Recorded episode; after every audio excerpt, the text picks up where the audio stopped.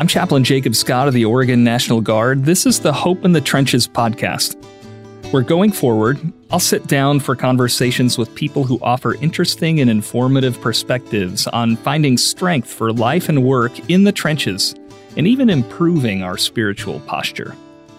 Whether you feel like you're under heavy bombardment or ready to go over the top toward a new objective, it's good to be with you. So I told Seth on the way in the big idea for Hope in the Trenches is living and leading with hope. Mm. And well, first of all, John, thanks so much for spending your time with us this afternoon. It's honor an honor to be with you. Well, you've done a lot of USO tours, and a lot of your songs have themes of promise and faith and hope, uh, support for the military, love for the America, uh, love for America, and a connection to something larger, something greater.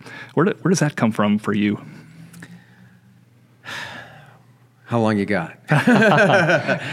well, I you know I think you know certainly starts with my parents. Uh, mm-hmm. My parents um, certainly appreciate uh, our freedoms, our liberty. Um, you know, they kind of grew up in a time where uh, liberty wasn't guaranteed. They have scattered memories from their parents of, uh, of World War II, certainly Vietnam, and, and mm-hmm. conflicts that many of us in this generation have not really experienced. Right. So I think you always have to start with your parents. But I have no military in my family. Um, it's not like I have, you know, uncles or cousins who mm-hmm. are military, but my involvement with, with our troops really started after uh, my song Superman came out. Yeah. And I started getting emails from overseas during the first Iraq War about how music played a part in our soldiers' well being Absolutely. And I was I was kind of intrigued and interested in how so many people would use the same song in different ways, right? So you'd have this song, some would use it to escape, some would use it to pump up for missions, mm-hmm. some would use mm-hmm. it to calm down for a mission. some would use it to think of home. So everybody kind of found the way they needed it um, from a song, the exact same song. And it was an education to me how, you know, we write the songs, we have an idea when we, what we mean, we put them out there, but people take them and apply them to their lives in a way that provides them what they need. So I saw very quickly how uh, music was important to our troops. And you know, look, I can't drive a tank like you guys, I can't, you know, fly a plane, but I, I think that initial kind of experience kind of formed my next 30 years of advocacy and performing for our troops. You know, certainly I appreciate the freedoms. I'm a songwriter. It's about free expression. I understand mm-hmm. that. All those things. Um, but when that uh, when Superman first came out and I saw that, uh, then USO tours, um, all the way to this brand new song about Ukraine, which right. even though it's about Ukraine, it's as much about our troops as it is about them.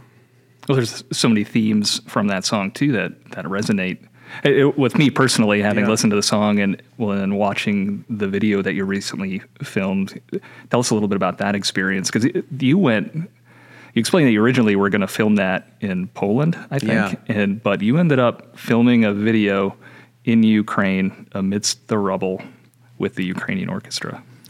Yeah, it actually started, ironically, the whole the whole trip to Ukraine uh, with Afghanistan, with the withdrawal. Mm-hmm uh, when uh, when we withdrew and abandoned our allies, uh, our American citizens, um, particularly our Afghan special forces allies that, that we trained and that you and your fellow Afghan veterans served with, um, I was very angry. I was very angry at the military. So I wrote a song called Blood on My Hands, which initially talking about giving people a voice became one of the songs that I think expressed the anger of many of our Afghan veterans.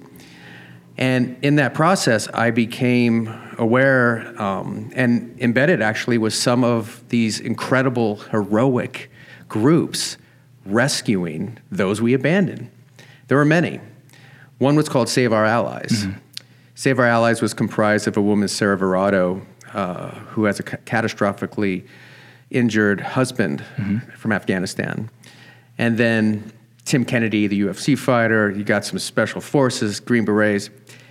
They actually rescued 12,000 Afghans in 10 days. Mm-hmm.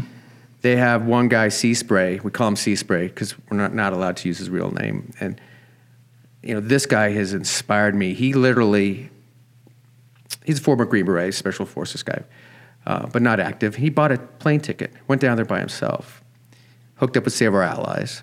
The guy lost 30 pounds in 30 days, probably slept an hour a night, but he got thousands of people like he would go out at night, they would go out, shepherd Afghans through, frankly, sewers through the gate and get them on planes during the day, process them, sleep for an hour, do it the next night while the Taliban was hunting them the whole time.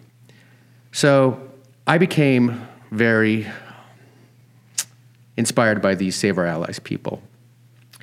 And when the Ukraine war happened, I wrote a song about President Zelensky and the Ukrainian people called Can One Man Save the mm-hmm. World? Mm-hmm. Basically, in one sense, a, a, uh, a tribute song to his courage, we offered him a plane ticket. He said, send me a Stinger. So that's a little different than we've seen in world leaders in the last 20 years. So I'm like, this is a different guy. So the song, you know, certainly speaks to his Churchillian resolve, but it's also a plea to the world of like, we got to support these people. So I'd written this song, and uh, I was going on a string quartet tour, and I had to arrange the song, the music for our string quartet. So I was doing that, and I had a thought of why don't I go to Poland play this with the Polish orchestra. Poland needs a shot in the arm. They've been so amazing for this conflict. They've taken millions of refugees. Yeah. Incredible. They've been the hero. You know, their their president was the first person to go to Kiev when nobody else would go. So I called my Save Our Allies friends, and, and they have relationships all over the world, mm-hmm. particularly in Ukraine and Poland. They've been active in Ukraine before the war started. So I said, hey, do you know anybody in Poland? They like, let me get back to you. So they called me a few days later and they said, How would you like to perform with the Ukrainian orchestra? And your face is exactly what mine was. I was like, What? is this a joke? Um, do they even exist? How is that even possible? How is that possible? Do they exist? And they go, Well, we think it might happen. Let us get back to you. So um, a couple weeks go by. I'm on tour have a couple gigs left. My wife is with me because we know this might happen. If it happens, it has to happen in a quick window. So we're scrambling to write the charts. We're scrambling to find a studio to record it. We have to record it before we can film it. We're trying to get, you know, musicians, and so I'm kind of playing my gigs, but then I'm waking up at you know the eight in the morning to talk to Ukraine and try to find, you know, someone who can do the charts and get a studio and all this stuff. And we finally find someone who can do that, and then I got a pl- a ticket in my inbox to Krakow one morning. I'm like, I guess I'm going. And uh, did another gig, kissed my wife, got on a plane to Krakow. And literally, when we landed in Krakow, that was the time they were supposed to be recording the session. Mm-hmm. So I'm surreal. I'm driving from Krakow to the border of Ukraine with bad Wi-Fi, trying to listen into this session of them recording the Ukrainian orchestra to my song because we need that to film it. Luckily, my, my colleague Katie uh, was on the call and they got that done. And we had a crazy excursion to, to Kiev. Took 36 hours. We had to walk across the border. We're jumping on trains with congressmen, you know, uh, just trying to get there. And long story short, we end up in Kiev um, pre- preparing to shoot this video, expecting it would be in a subway or something like that because of air raids. Yeah. But we found out very quickly that Sea Spray had a very powerful relationship with the Ukrainian government, and they had found a location that I think was perfectly symbolic for why uh, why we went and, and the Ukrainian message. Ep- epically yeah. symbolic. Yeah, yeah. I got to watch that video. It's, yeah. it's it's it's very powerful. What did I was wondering as I watched that? What did that experience recording in that setting do for the people that you met in Ukraine? There was a moment that I think crystallized it all. We were filming in front of the Mriya, you know, the cargo plane that Putin destroyed at the outset of the war, the kind of symbol of Ukrainian independence. So we were filming kind of in the rubble of the airport. And the orchestra, and I noticed out of the corner of my eye, I saw an entourage coming with military garb, similar to what you're wearing. Turns out it was the general who had approved us filming in this location at the airport. And we exchanged pleasantries, and he, he wanted me to know that President Zelensky had personally approved it, thanked us for coming. And then he said, Play me the song. And you could see the orchestra kind of stiffen up. And as soon as we kind of started to play, they played with a renewed vigor and passion, and they took flight. and they were playing with such pride and, and kind of spine. And kind of halfway through the song, the general took out his phone and started filming them. And that's when I kind of lost it. Um, by then, you know, virtually everybody was crying. It's very emotional. All his entourage, these big Rambo looking dudes, were taking out their phones, putting their sunglasses on because they were tearing up. And we finished the song, and there was a silence that, you know, probably was two seconds, but it seemed like, you know, mm-hmm. two weeks.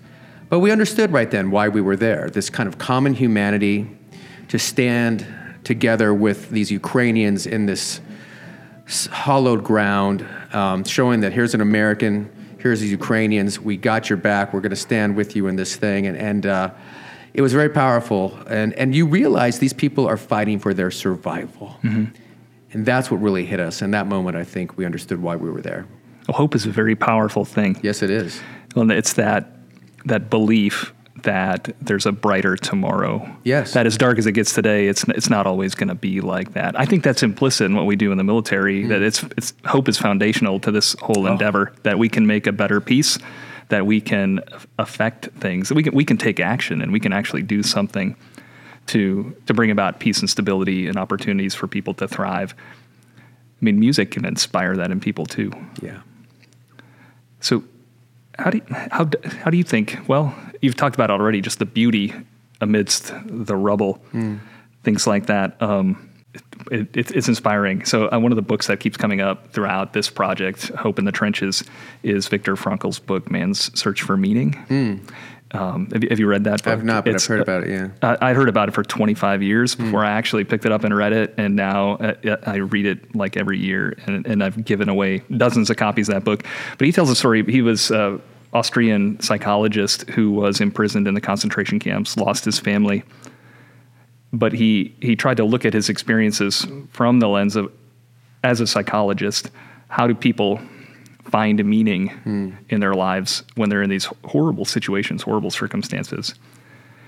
And he, and he, he realized that it's, you've got to have something to hold on to, something, something to pull you through. And he tells a story about working in the, the, the dawn, digging a trench in the mud, and just kind of lost in thought, contemplating his, his life, where he's at. And he mm. sees a, a light come on in a farmhouse off in the distance you know, of course, he, he evoked, he, he's Jewish, but he evoked uh, uh, from John, uh, the light shines in the darkness, right? Mm. And then he, t- talks about a, he saw a bird land on the dirt pile in front of him. And he said that was enough to keep him occupied for hours to, to just inspire him. That, those moments of beauty in the midst of the, the mud and, and, the difficulty. Um, you've talked about this before too, because you've had you've had some incredibly successful songs, and trying to trying to capture that again. Um, how do you? Well, as I, as you were talking earlier, I, I was reminded of that phrase like, right? Art interprets life or imita- mm-hmm. imitates life, right? But the other thing is our, our lives interpret art. So how are you trying to balance that or achieve that as an artist? Well, things have changed. You know, certainly as a young songwriter, artist, you're just trying to make a living and survive. My goal with every record was to make another one, and you try to craft songs that can be popular and and um, even though I try to have kind of meaning in my songs, mm-hmm. a lot of the songs are post-it notes to me. Hundred years, you know, appreciate the moment. You know, um, Superman, our kind of common humanity that we can't be rocks for everybody all the time. Uh, what kind of world do you want? You know, that song was kind of the first one where I think my my brain might have clicked a little differently. What kind of world do you want uh, is about the difference between standing up and complaining about the world uh, versus taking mm. action to change it. Yeah. A lot of people, especially celebrities, love to get on a soapbox and tell us how bad we are, or things we're doing wrong, or preach to us. But very few of them do. And I also found a mentor, a guy named Augie Nieto. Um, I was hired to to play a benefit for this guy years ago, and and Augie was the founder of Life Fitness, and kind of an icon in the 80s and 90s in the fitness industry. Ran 25 marathons on the face of all these fitness magazines. And uh, he got ALS.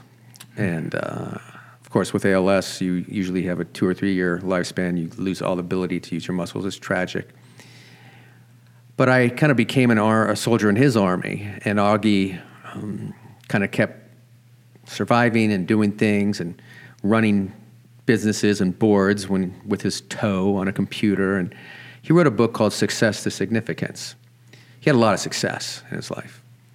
But his thought of I'm going to cure this orphan disease with all my skills was the most significant thing he's done. And he has done incredible work. They have a new drug that I think is going to be very promising. So so I watched him do that and in the last couple years I thought about, you know, I don't just want to write, you know, 100 Years Part 3. I'm working for the family business, I'm doing keynotes, I'm performing, but I really didn't have um, a purpose with my songwriting. I'm not going to make another record. I'll never have the success I had 20 years ago. It just doesn't happen. You age out and, you know, but I still had a platform. And so when, when the Afghanistan song reacted, and I saw that it was really a, a voice for a community that needed it, mm-hmm. community I love, our veterans I'm like, okay, there's a reason to do this still. And then when Ukraine broke out, um, again, I, I felt nobody's writing this song. Someone needs to write this song. Someone should have written Blood on My Hands. There should have been a concert for Afghanistan. There still should be. Um, so it kind of inspired me to, to get back and do it. And also, you know, when you work and you meet people like the Save Our Allies people, when you meet heroes doing true heroic work, the American ideals, it inspires you to be a better version of yourself. And I just wanted to be part of that mission. These, these people evacuating the Afghan allies, um, their operations in Ukraine. I mean, I met the guy who literally saved the life of Benjamin Hall, the Fox News reporter. He drove the ambulance. I sat with him. I, I can't tell you his name either. Nobody will ever know his name or see him. He's been there for months. He, you know, he's these people are incredible. So when you're when you're around them, you're like, yeah, I can write a song. I can go to Ukraine. I can kind of pull off this minor miracle with Save Our Allies, and uh, and try to do things in a way that that move the needle in the culture. Um, so yeah, so I guess I guess I haven't kind of been reborn, but with a different purpose. Um, to you know, it's it's not just about trying to be a rock star. It's, it's trying to shine the light where it belongs. There's another quote uh, Frankl has in that book too that a, a, person doesn't so much create their meaning for their lives mm. as, as discover it. Yeah, but you know, sometimes it discovers you, right? That's yeah. that that's that line well from the from the Hebrew scriptures for such a time as this. Yeah, and so it's all our our lives are prologue up, up to these moments. No, I agree. Again, I, I had no intention or took any joy in writing Blood on My Hands. Um, and similar with this song, uh, you know, with Ukraine, um, I don't want to go to Taiwan and write a song. You know, I think that's the next domino that may fall. But there's a history of artists writing songs in in critical times, in crisis times, in times of change. Certainly the songs of the 60s, the protest songs, Live Aid, of course, you know, Sun City about apartheid. So there's there's a history of, of, of songwriters kind of writing about what they see in the world, and I think that musical kind of encyclopedia gives us an insight in times into the times. Um, different than any other medium, different than reading a story or even seeing a documentary. You listen to the songs of the time. And you know, the fact that there weren't more songs about Afghanistan and frankly Ukraine also is, says something about the times. I think this culture, particularly the younger culture, uh, don't understand that freedom has a cost. And even though Ukraine is far, far away and may not impact our lives, we've seen how appeasement in history can lead to global conflicts. So it's very frustrating for me. Um, I'm calling for a kind of Live Aid top type concert for Ukraine, because selfishly, I'm I'm afraid that if we allow Putin to devour Ukraine, it'll be you and you. It'll be our soldiers on the Polish border fighting this war because Putin's not going to stop, you know, at Ukraine. So I have a selfish interest in this song and this mission and this concert, you know, global concert to really rally the world to have a cultural front. We have an economic front, we have a political front, but there really hasn't been a cultural front. Yeah, people go to Kiev. They take a picture with Zelensky. It's great. It's better than not going. But really, where is the world standing up, letting the Russian people know you are isolated in this? You're not the heroes here. You're pariahs, and you have a choice. You can topple your tyrant, tyrant and rejoin the free world, or you can go down with them. Culture can sometimes be more powerful than military, political, economic. You know, Russia not being in the World Cup, that matters. And if we have this global concert, I think, again, it can show them that, you know, they are pariahs in this, but the artists have to stand up. And uh, certainly one man can't save the world and one man can do a concert by himself. well, leadership matters. And That's true. Leaders can can inspire, and of course, to you well, I'm the chaplain. I you know I pray that the military instrument of power is the last tool that we pull out Me of the too. out of the toolkit. Yeah. Um, well, John, yeah, thanks. I know you're you're running short on time, but uh, one of the big ideas for the podcast too is resiliency. And mm. you you travel and tour a lot, and yeah. especially you've been working, you've been going hard recently. Yeah. What do you do personally to stay resilient and healthy? Not just physically, right? But it's the mental side that's yeah. the hardest. Yeah, I mean it's tough. You know, um, when you're doing a lot of press and you have a lot of obligations, and then you're performing and um, you know, I try to, when we were in Ukraine, um, nobody really slept much. You know, we were a little scared, which is strange. But I always kept thinking, you know, we get to leave, okay? Mm-hmm. This, these folks don't, or they choose not to.